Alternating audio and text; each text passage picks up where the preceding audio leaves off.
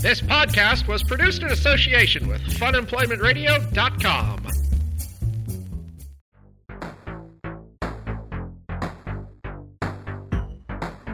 Greetings, nerds, geeks, and gamers, and welcome to the Well Adjusted Gamer Podcast. It is currently Monday, May 7th, 2018, and this week I'm back with a shorty about random TV, movie, and gaming tidbits. Nothing crazy, as, again, it's been a weird slow spell. I don't know. I'll be running through stuff like Avengers, Infinity War, games on my current rotation, Nintendo Labo, new music, and some ideas for new content as the one year anniversary of this show quickly approaches. Ooh. After the show, be sure to check out all of the other fine programs on both funemploymentradio.com and acpnet.net. And be sure to subscribe and review this show on your favorite podcast app. Follow WAG Podcast on Facebook and Twitter, and send your show content ideas to wagpodcastpdx at gmail.com. Why do we need a Sonic Adventure 3? Why do we need that? This is the uh, Well Adjusted Gamer Podcast.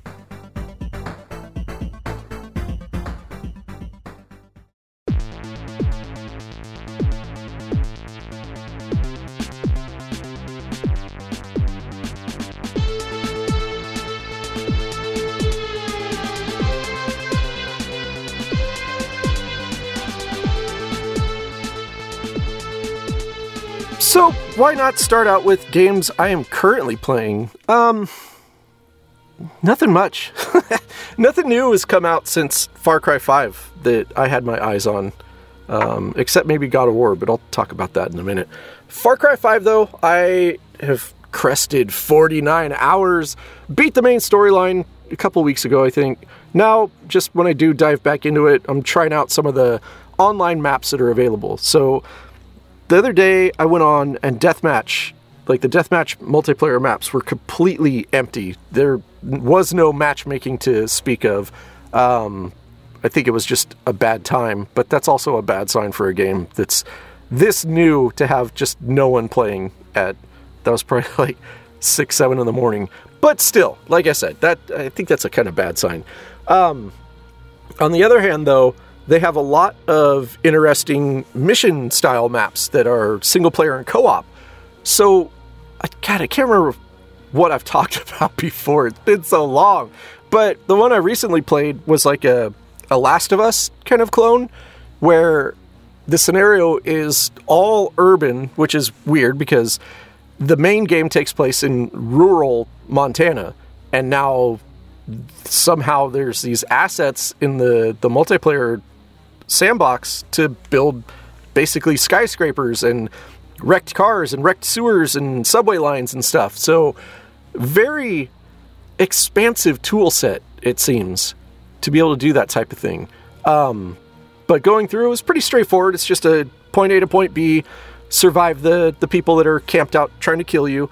But it was really neat. It used all the, the tools of the game very well. I mean, same guns and everything as a single player, but it works. I mean, it was a, a great example of how you could push this.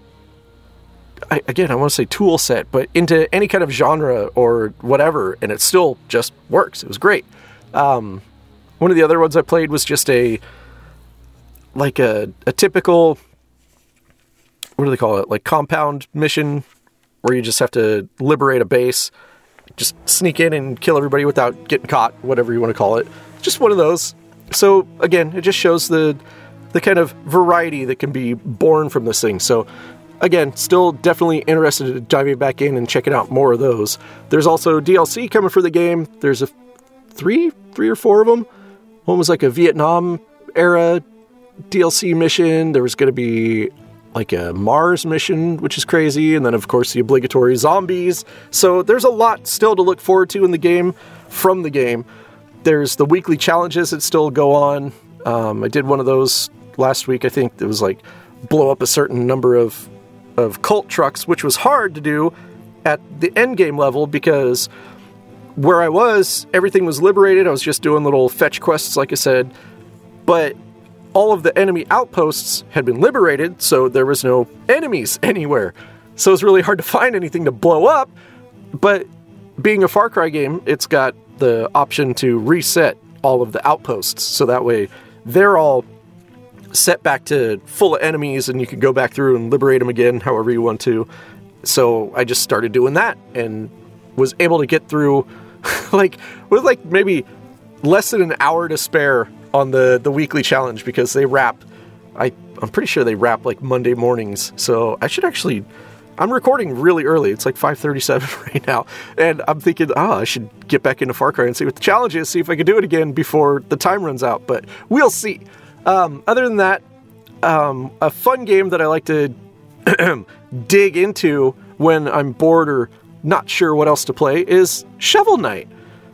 It's a great game when you need a quick fix. It's a game that I beat when it came out years ago, and it was great. It's got that classic 2D Mega Man format that's just super fun to, to blow through.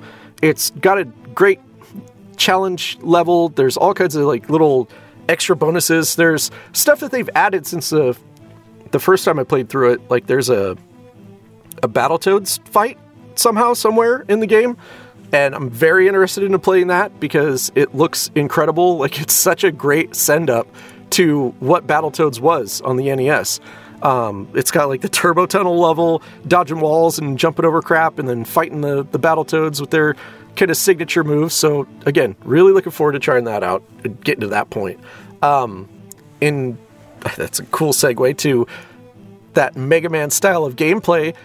Mega Man 11 that trailer recently came out. I think I don't know. I'm probably a little behind on it, but it's finally stepping away from the NES style graphics, which I mean that's that's a good or bad depending on your your perspective and personal taste. Because nine and ten were really cool. They're really like well built games with I mean just like the perfect pixel for pixel Mega Man graphics from the NES, but built to run on modern consoles and PCs, so there's none of the the hangups from back then, like the the limitations.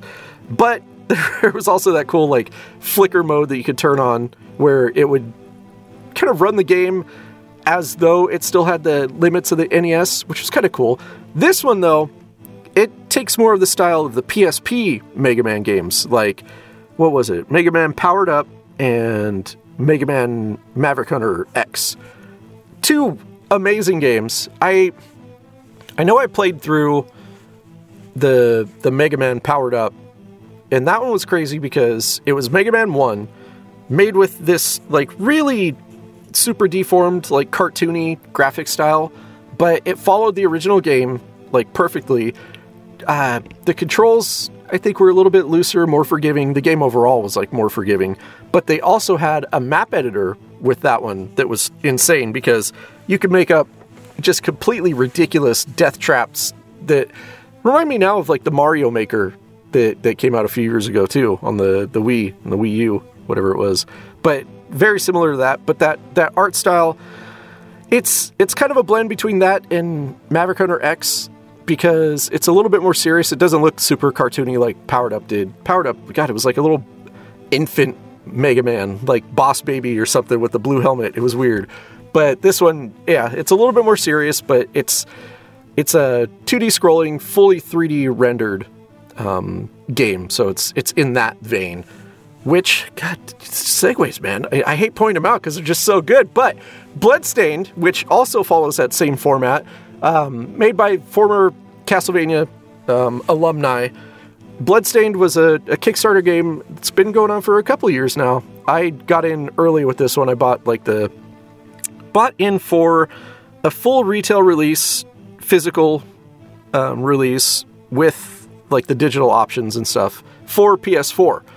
Recently, within the last week or so, they started um, sending out newsletters and stuff saying that you need to lock in your rewards and stuff so they've hit some sort of development milestone that doesn't necessarily mean they're going to production because they have not shown anything near a releasable game at this point. There's still just only been a couple of short kind of mostly just tech demos showing like here's where we're at, here's what we're doing, and they've changed the art style multiple times on a lot of things. They're they're doing a lot of work, but they like I said, they're nowhere near any kind of release at this point. But it is a good sign of progress that they're locking down all of the the backer orders. So the newsletter basically said you've got to finally not finally, but select for the last time if you want to change anything your rewards. So for mine, I had had the the PS4 edition locked down forever.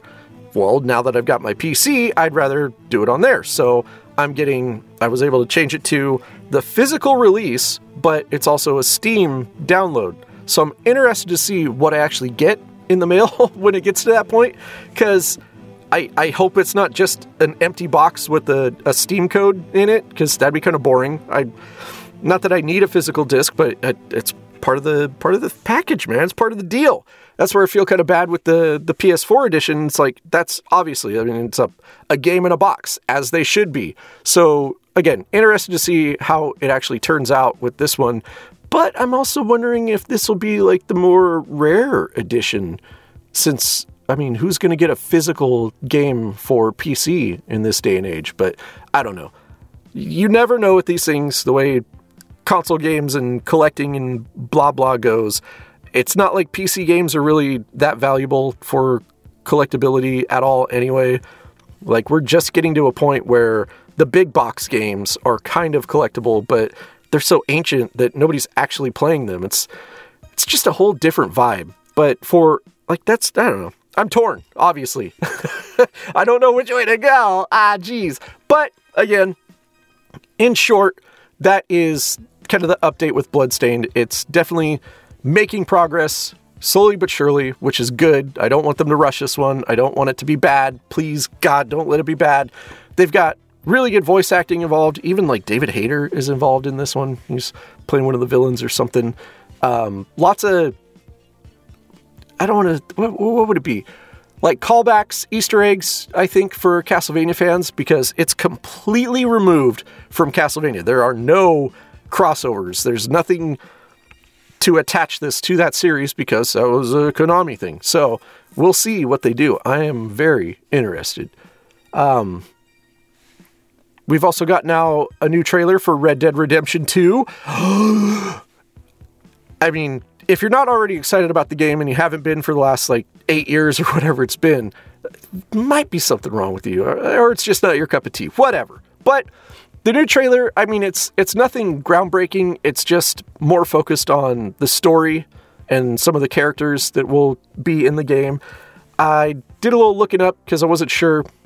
I saw somebody that looked like John Marston, but I thought maybe uh, this would be a sequel or something, and this was maybe Jack more grown up. But no, it is a prequel to the last Red Dead, Red Dead Redemption, where it's centered around a different character that was part of the gang that John Marston, the main character from the previous title, was in.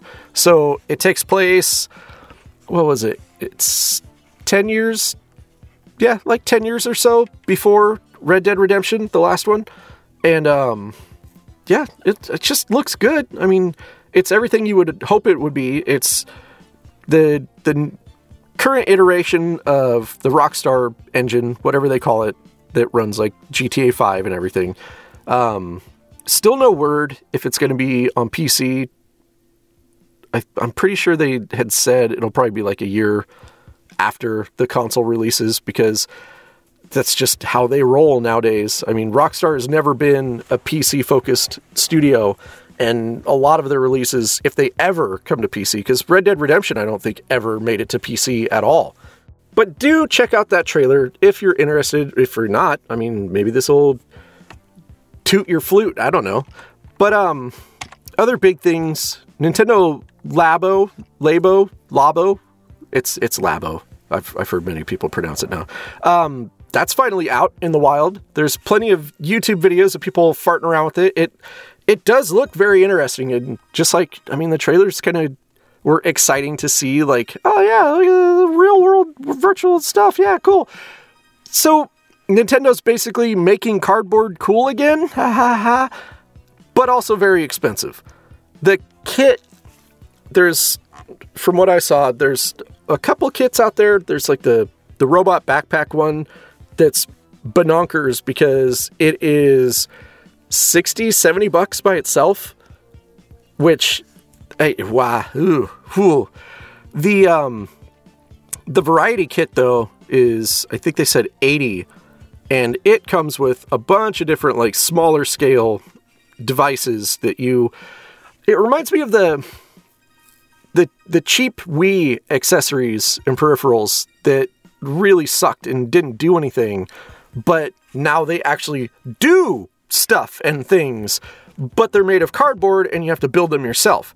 So it's a completely weird switcheroo, but honestly, it's a cool concept and really a perfect timing thing for nerd culture right now too because everybody is huge on DIY and programming and these kind of emergent experiences. So it is. It's it's it's good timing, and hopefully it does well enough to kind of set the stage for bigger, better, cooler things. But the the best things that I've seen from it right now is the building process is super long and super in depth. Not like crazy. Like each, I think like the biggest, most complex ones take like an hour, hour and a half, something like that. But the the kind of direction that they're pushing this stuff and that it's designed for is to get together and do something with your nasty little shithead kids. So if you're a nerd that has bread and has his own progeny, his or her own progeny to play around with now, if you're trying to get them into gaming or get them into things beyond gaming that involve it, like the the more creative side and and the the act of putting stuff together. I mean, it is. It's like cardboard Legos tied to video games, which it's my the little kid inside me gets excited just thinking about this crap. But they're like I said, they're they're fun to build. The the the the product of your efforts is actually really well engineered and creative. It's like this weird mix of origami and like mechanical engineering and the things end up being solid enough. Like they're not super flimsy. They're still just made of cardboard though. So a single foot will destroy them. And that's kind of concerning, but not too sure on how the longevity will work out with these. But I mean, yeah, it's, it's cardboard. So you're definitely limited in a lot of ways.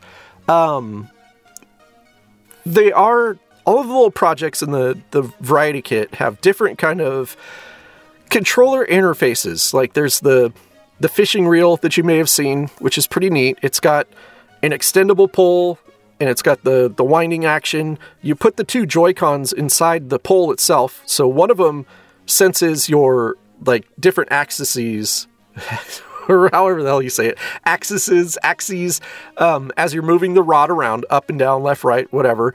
But then you've also got one in the, the reel that registers if you're spinning it one way or the other.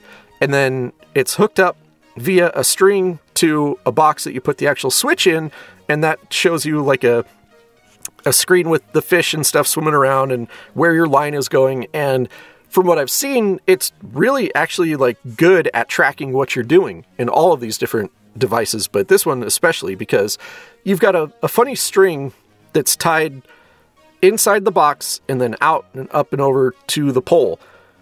But the string doesn't actually wind in either direction more than just like a little bit. You've got a little barrel inside the base where the switch is that's attached with rubber bands. So it spins and has resistance to it, but it doesn't go all the way one direction or the other. It kind of just like hangs in the middle, and as you're spinning, you feel the resistance, but it never spools all the way around to the fishing pole. Like the string doesn't actually move one way or the other. It's really interesting. It's cool. There's a lot of cool, I, I hate to call it tech, but these things are very well designed. They're neat. Um, the only thing though is there's there's a couple of downsides. They're really expensive because like I said, the the main kit is like eighty dollars, and it comes with five or six different projects. That's the piano, the fishing wheel, reel, the um, there's like a little RC type of box thing.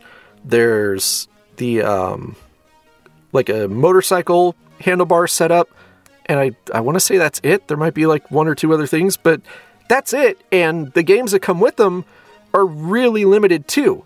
So I think it's just because we're at this early stage. Like later on, there's going to be amazing things that you'll be able to play with it and full scale games. Like I can imagine a Mario Kart or Excite Bike that use some kind of driving apparatus that would be much better than the little basically tech demos that are packed in with everything now. I definitely don't see a lot of miles on the fishing pole. That's unless, ooh, Breath of the Wild, right? Maybe that's something they'll they'll tie into that. Build a little fishing mini game for that, and oh yeah.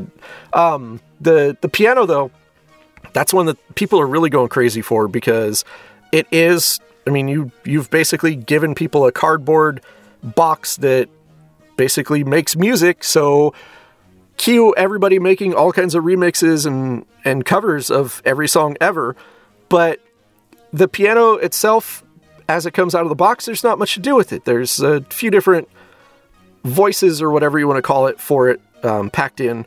But the big thing is once you go into what they had, it's like the Labo Garage or something like that. Yeah, Labo Garage, where you can remix and remap all the functions of all these different devices and really go just to the ends of the earth with ideas and beyond.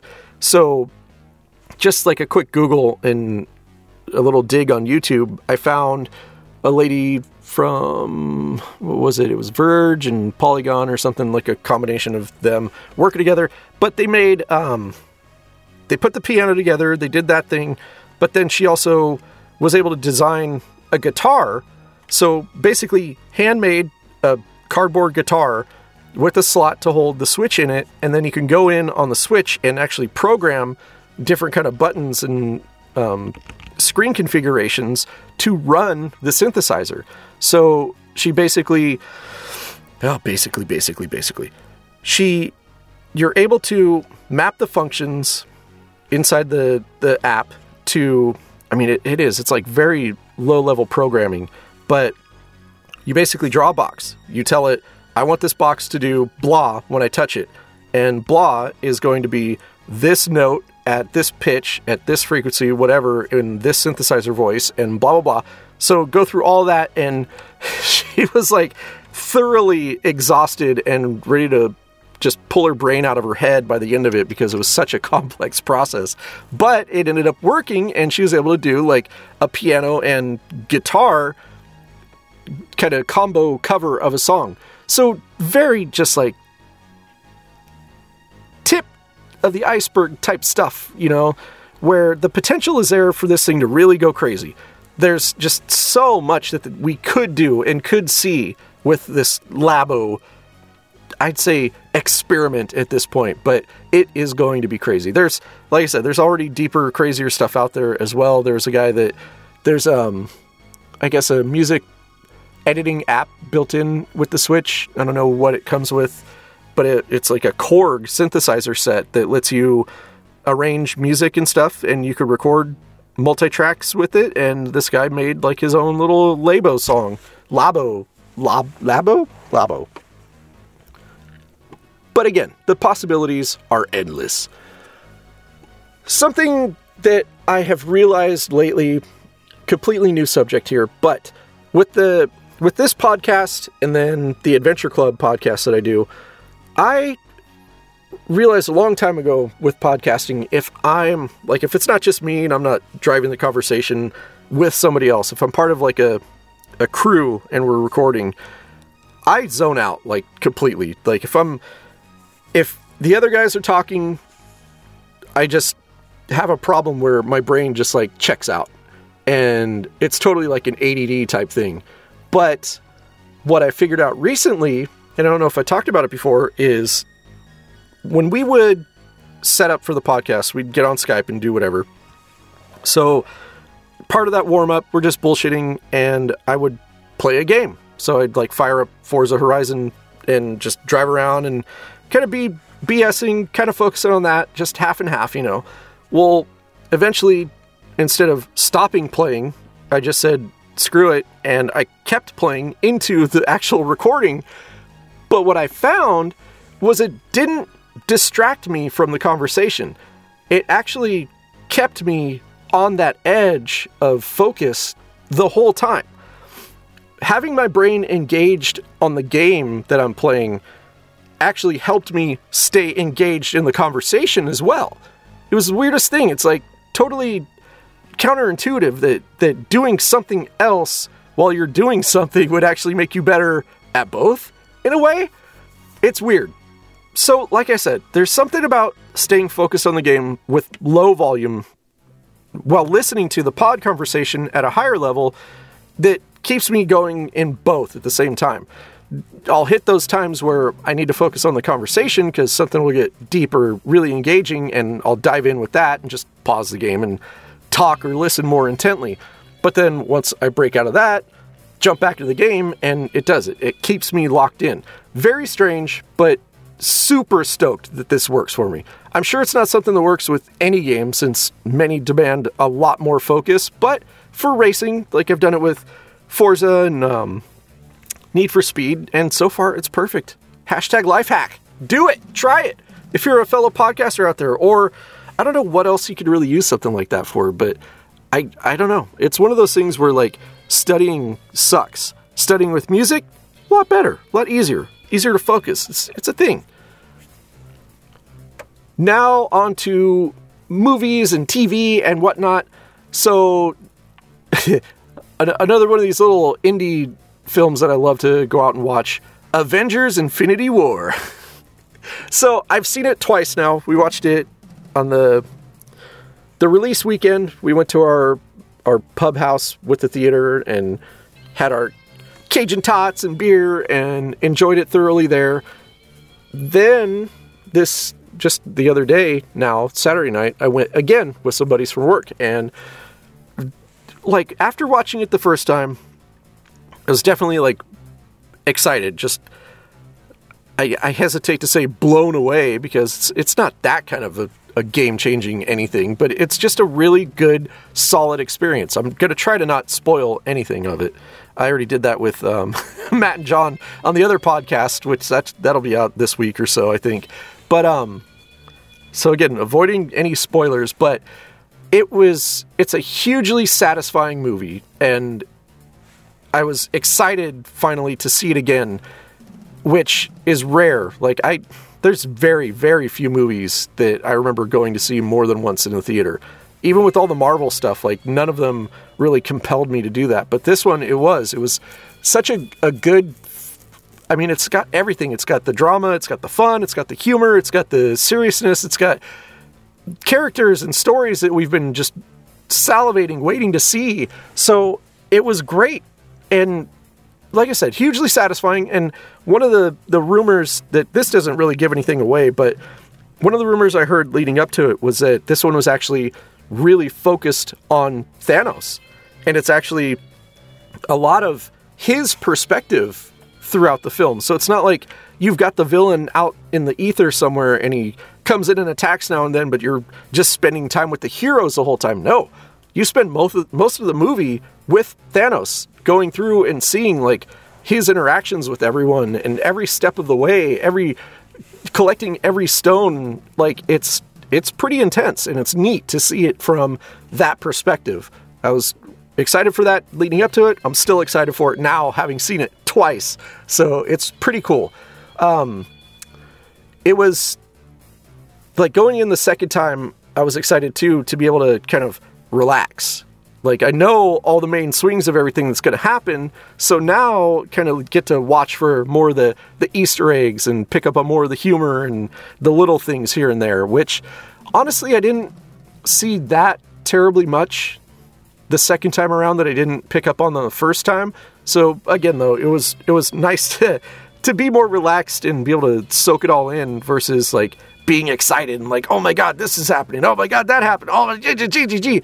So it was cool. Um, now looking forward, we've got the next couple of movies. I think are Captain Marvel, which is a, it takes place in the past, so interested to see how that's going to work in to the current day.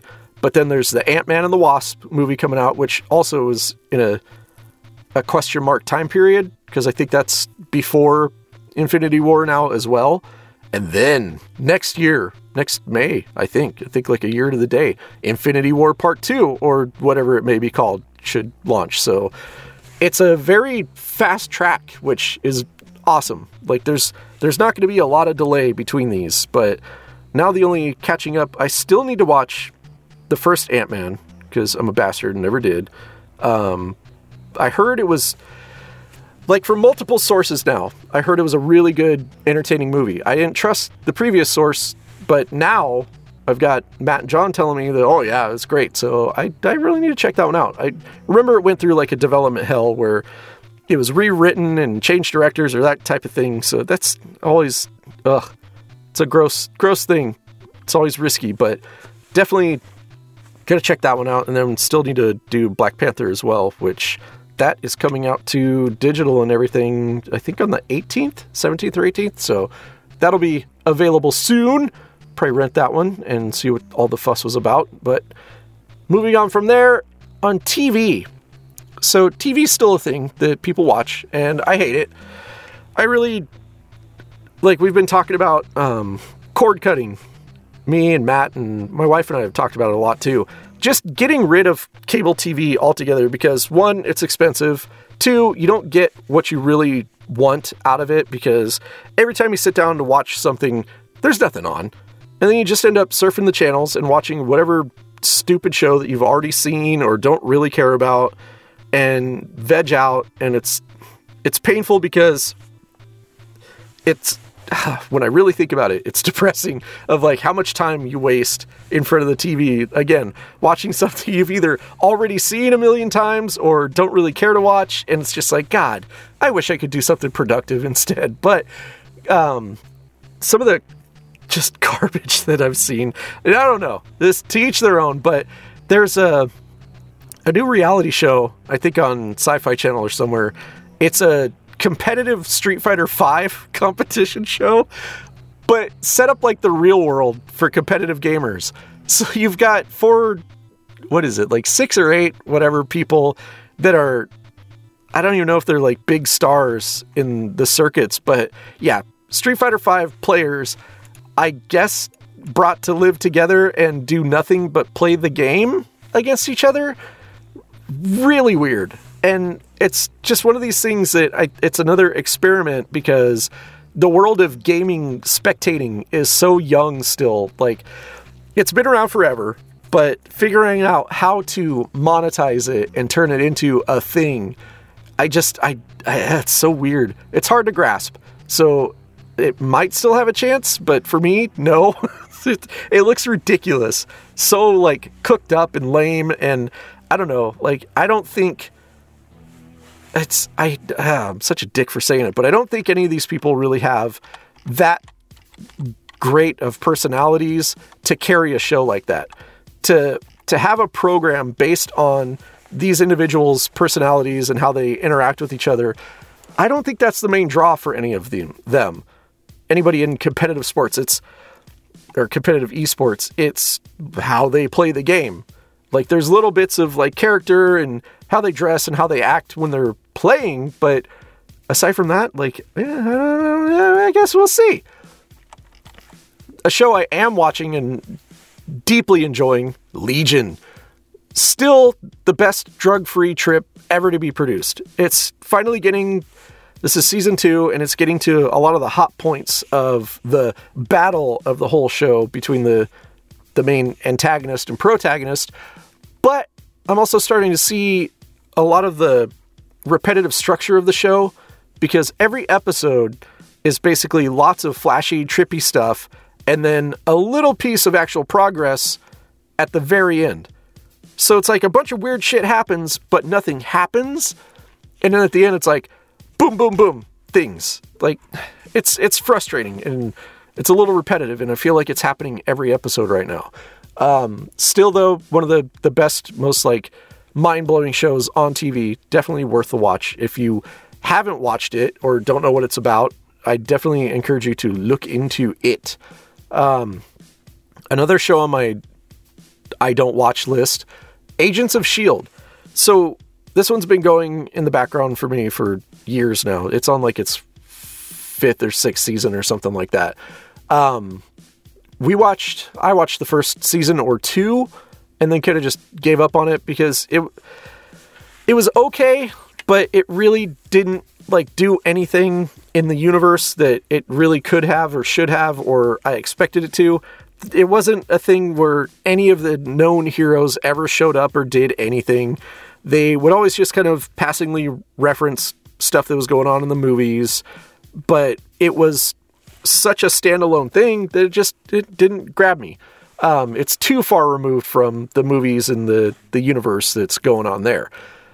But now with all the Infinity War stuff going on, it will be interesting to see how any of that ties into the series. So just kind of kind of just gonna kind of keep my ear to the wall or to the ground, whatever the saying is, and see what goes on over there because that is kind of interesting.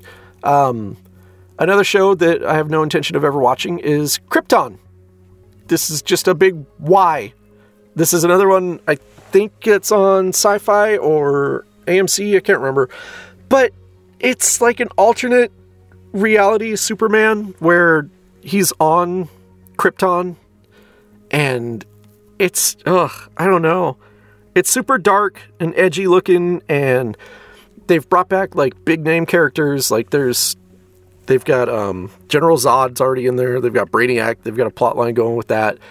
But I don't know. It's so weird that you're basing this whole series on Krypton, and there's definitely like CG scenes of like the planet and stuff, but I swear to God, all the trailers and every commercial for it, everybody's just in a room, in a, a weird, dark, red and black room doing things. Like it's it's such a funny TV show thing where you're you're telling me this is about a planet where there's all these things going on, but everything takes place in, like I said, a room it's it's funny, but I haven't heard anything good or bad about it. It looks like it could be entertaining. Uh, it's an interesting take on the whole thing where we're not just seeing the same Clark Kent growing up doing things in Smallville. It's it's nice to see a fresh take on things, but again, I don't know.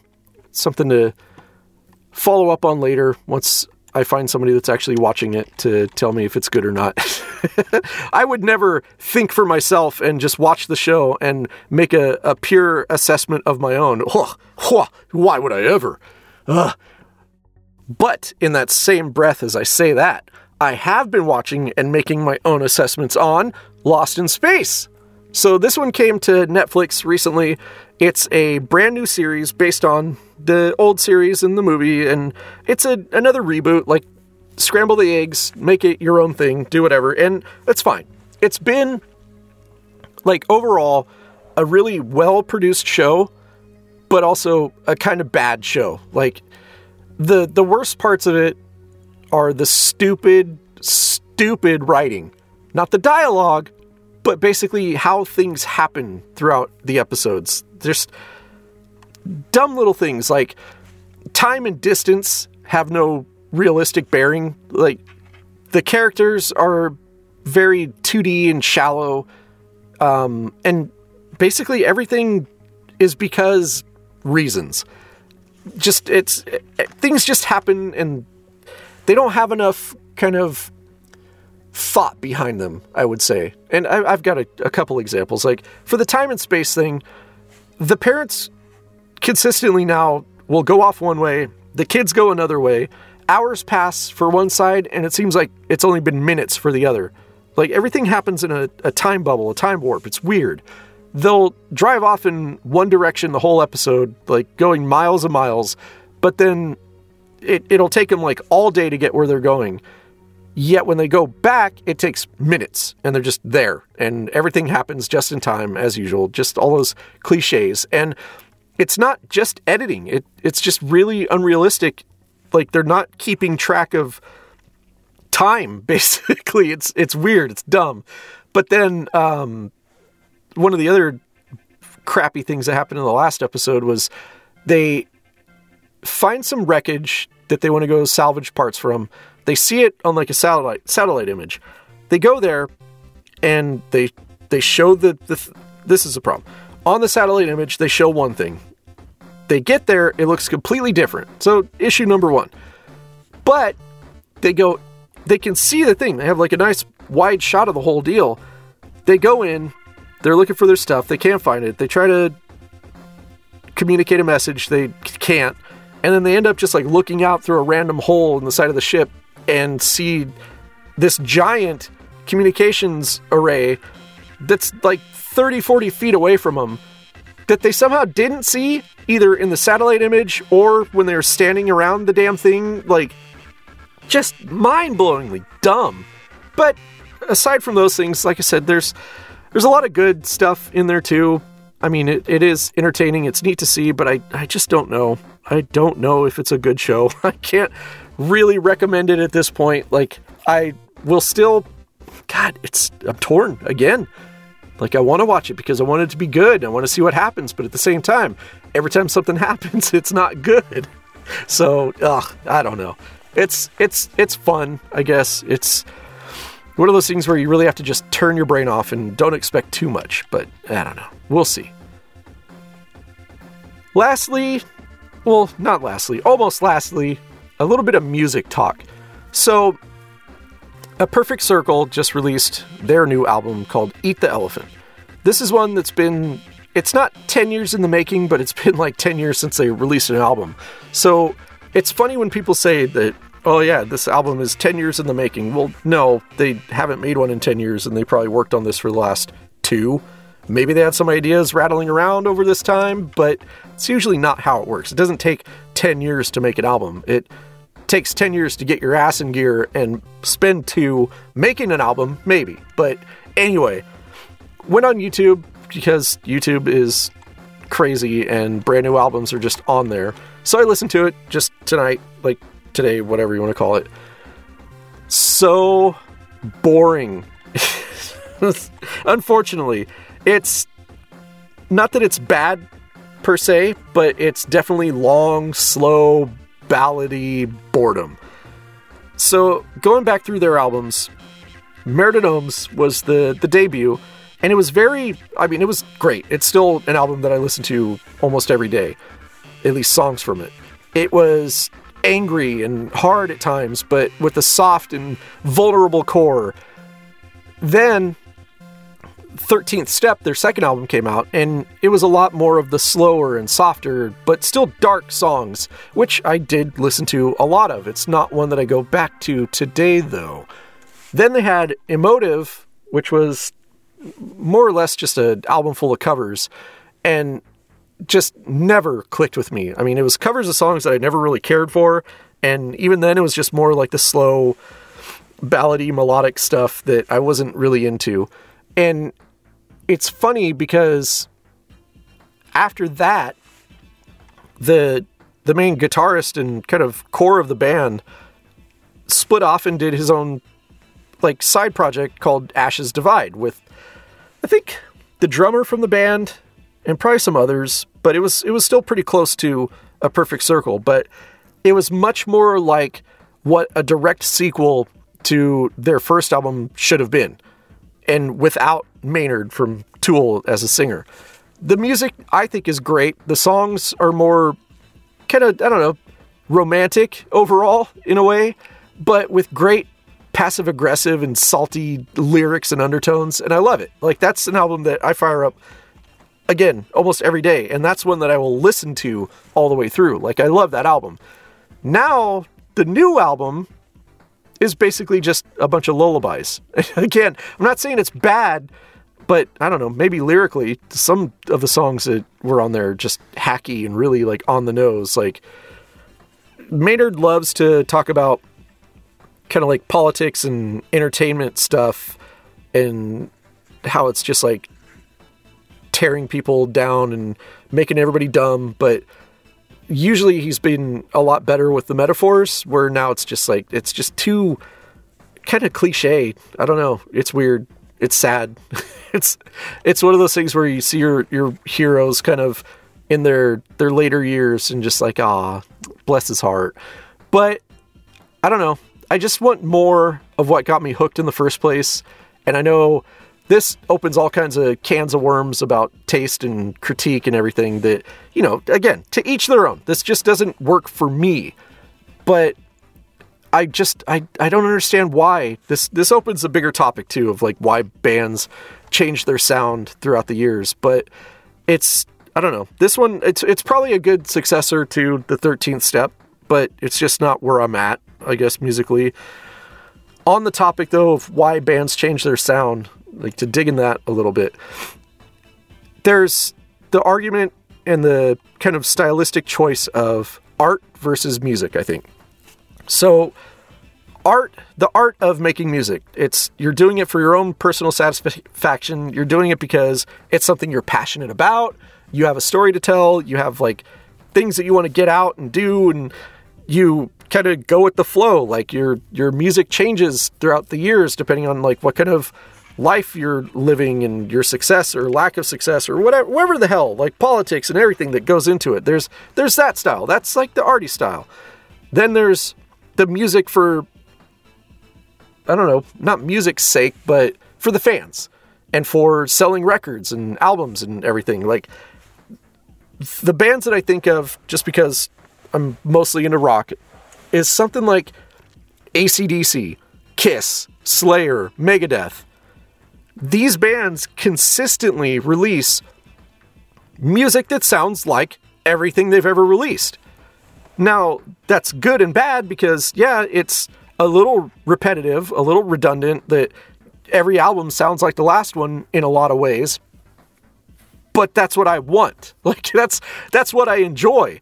When I listen to like I don't listen to ACDC, Kiss or anything, but like Slayer and Megadeth, if I fire one of their albums up, I would want everything now to sound like it did then. I mean, not 100% because obviously you want new songs, you want new sounds, new experiences, but at the same time, there should be a consistent expectation of like, I know what I'm getting into. If I buy a Slayer, Slayer album or listen to one of their newer ones, I know what I'm getting into. I know I have some kind of starting point. Whereas there's other bands like Metallica and Tool and now A Perfect Circle, it's like you can't point somebody to a band like these and say like, "Oh yeah, just listen to anything because you'll you're guaranteed to like it." It's there's no common thread like you, I mean, obviously Metallica. You listen to the first couple of albums, they're really like punk and thrashy and garage band stuff. The next couple turn more to like the the stuff that everybody's crazy about. The the more like ballady dramatic songs that have like all kinds of crazy nuance and parts and whatever. Then you got like load and reload and everything since then, where it's just no, it's not even the same band and very. I, I, obviously, a lot of people are still into it, but I don't feel like any of the fans of that core 80s to 90s stuff are still on board. Like I'm not. I haven't bought a Metallica album since Load. I think it was like the last one I ever bought. And no, it's just so now, yeah, with Tool, they've done the same thing where just constantly like changing and evolving their sound and I just I I don't care for that. I don't want that as as a, a fan. It's I don't know. It's a weird thing. But I see a lot of that with I mean everything. There's it's like half the bands I listen to, they end up doing that shit. And it's crazy. It's frustrating, but at the same time I as a quote unquote artist of little things that I do, I understand like I would hate to get into that kind of slump where I have to make stuff a certain way because that's the only thing people like. It's like, no, I want to make what I want to make, but at the same time, that's not necessarily what people are going to want. So I don't know. It's it's a hard thing. It's a hard hard part of being creative to decide which which way you're going to commit to, I guess. But yeah, long story short, just be prepared if you're a Perfect Circle fan. Just know what you're getting into, and which I'm sure you are. Like all the fans on the comment sections and everything on YouTube are just like, eh, Tool fans just set your phasers to dull because blah blah. I don't know. Like people are just trolls either way. Um, beyond that, I'm running out of gas. It's hot, which is ridiculous. It's like 80 degrees in my booth now. at six in the morning. so, podcast ideas is the last thing I was going to touch on. Like, I, I need more inspiration for this show because, God, look, it's been like a month since the last episode. But um, I was thinking like since the interviews have kind of like dwindled, kind of uninspired with who I would want to talk to. With the anniversary coming up, I think I should touch base with some of the early adventures and people that I talk to, get them in, see what kind of updates they've got on projects they were working on. Um, but then other future stuff, I'm thinking like countdowns of ugh, countdowns, but lists of like my favorites. I don't know if there's a big interest for something like that. Like it's it's something I might pull somebody in for, but I might just do solo. Just go through like yeah, some of my favorite games from certain genres or my favorite retro games. Just go in deep and talk about stuff. And favorite music too is something I would love to do. Um, but let me know if that's something that interests anybody, because I would love to dive into that stuff. But if it's worthwhile, that is. Um, and then the other thing, yeah, anniversary coming up. I think uh, May 28th was the first episode, first upload. Oh boy, it's been a what am I at? Like 32, 33 episodes with this one. So definitely not sticking to the the weekly schedule at all. But you know what? It's it's that's my um, artistic liberty. Just like with the music, like we're talking about, that I do this podcast when I feel compelled to. I don't want to be forced to. This isn't a job yet. This isn't my employer. So I don't have a set schedule of when I need to do anything with this. And it's great. I love it because I can still enjoy doing the podcast. It doesn't feel like work. So hopefully I'll be in the same frame of mind next year when I hit episode 47. but until next time, I am Jason Chevron Chops. Again, you can check me out on funemploymentradio.com, wagpodcast.com, Facebook and Twitter at WAG Podcast. Shoot me your suggestions for future episodes at wagpodcastpdx at gmail.com. There's also the Adventure Club podcast with Matt and John that I do, which we will have. God, Matt and I did an episode together, and then there's a the Avengers spoiler cast that's coming as well. So look forward to those. And until then, I guess I'll talk to you later. I don't know. That's a wrap. Toodaloo.